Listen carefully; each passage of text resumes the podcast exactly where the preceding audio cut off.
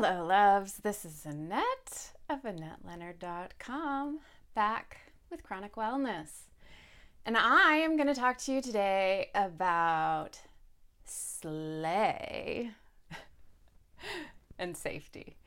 Um, so, the reason I'm talking about slay, if you are watching this on video, you will already be clocking the fact that I'm wearing gigantic earrings. And they say.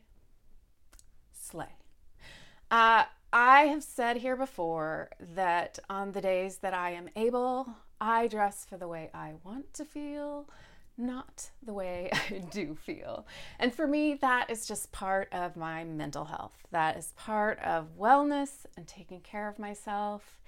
And, you know, like some of us do affirmations and meditation and other ways of just like getting right inside of ourselves my um, limited wardrobe of only things that I love wearing is a part of how I keep myself propped up, feeling as best I can. And um, these earrings with attitude are a part of that. And along with like wearing things on my body that express my attitude, hence slay, um, I thought I'd talk about safety. And for those of us with complex medical conditions, comes along hand in hand sometimes the uh, the need to wear medical ID jewelry.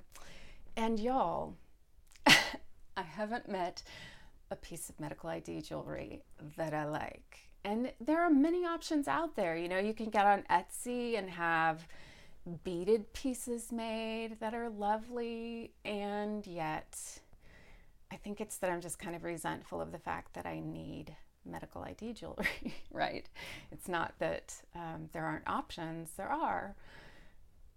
I'm just mad I need it. but if you need it, I encourage you to be wearing it because when the EMT finds your lifeless body, they need a quick and easy way to discover how to best treat you. And particularly with complex medical conditions or meds that they need to know you're on, like insulin or blood thinners or heavy uh, painkillers like opiates, it is really important that they have access to that information about you and quickly. So, I'm going to just talk about two things that I've done recently that have been helpful in that regard. So, um, I am right now wearing an Apple Watch. Uh, many of you probably have other sports watches or Fitbits or things like that. So, today I'm going to talk about two ways that you can identify yourself with medical jewelry on those. Okay, so the first takes a little bit of DIY.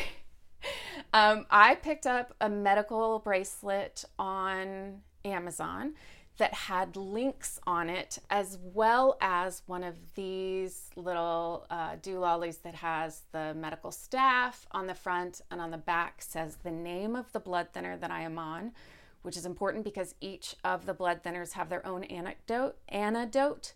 So if you were in a car accident for you know for example and were bleeding out and they needed to stop your bleeding it is a different thing whether you were on the one i'm on xarelto or you are on a different one like coumadin or eliquis. Each of those have a different antidote and they need to know which one you are on in order to give you the right antidote.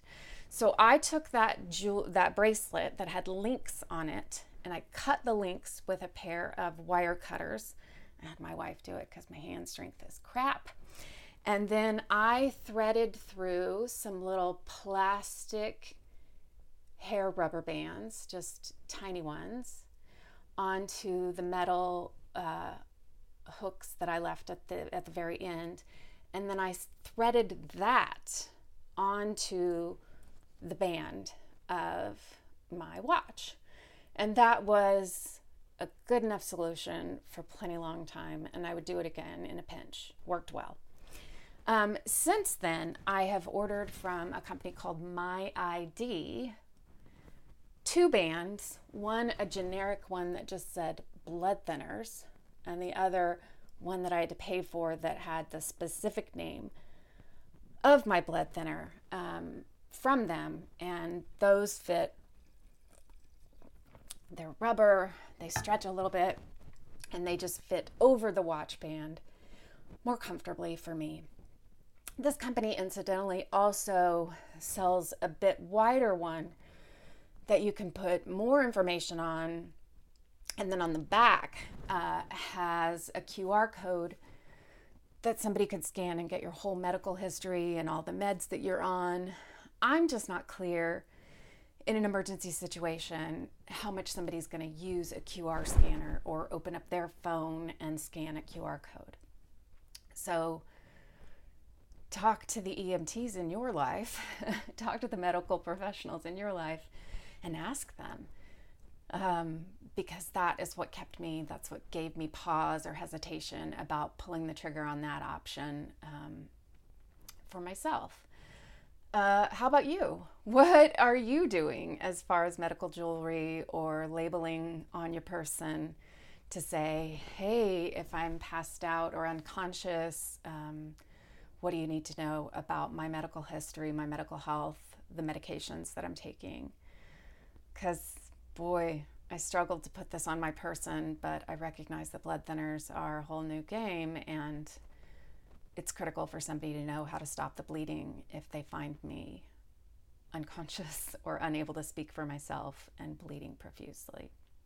So that's just a little bit on the subject for today. I'd love to hear from you about what you're doing. Uh, if you're not doing anything, why aren't you doing anything? If you're doing something different, what are you doing? The I was kind of concerned about this that it doesn't have the medical staff on it to really draw somebody's attention to it, saying, hey, this is a medical alert piece of jewelry. What do you think about that? Um, and tomorrow I'm going to get into the subject of DNR. So, uh, not tomorrow, but next week. So stay tuned and sound off as ever. I'm interested in what you do and what your thoughts are about these topics. And until we're together again, slay, y'all. I hope that you're finding ways to raise your spirits and be well.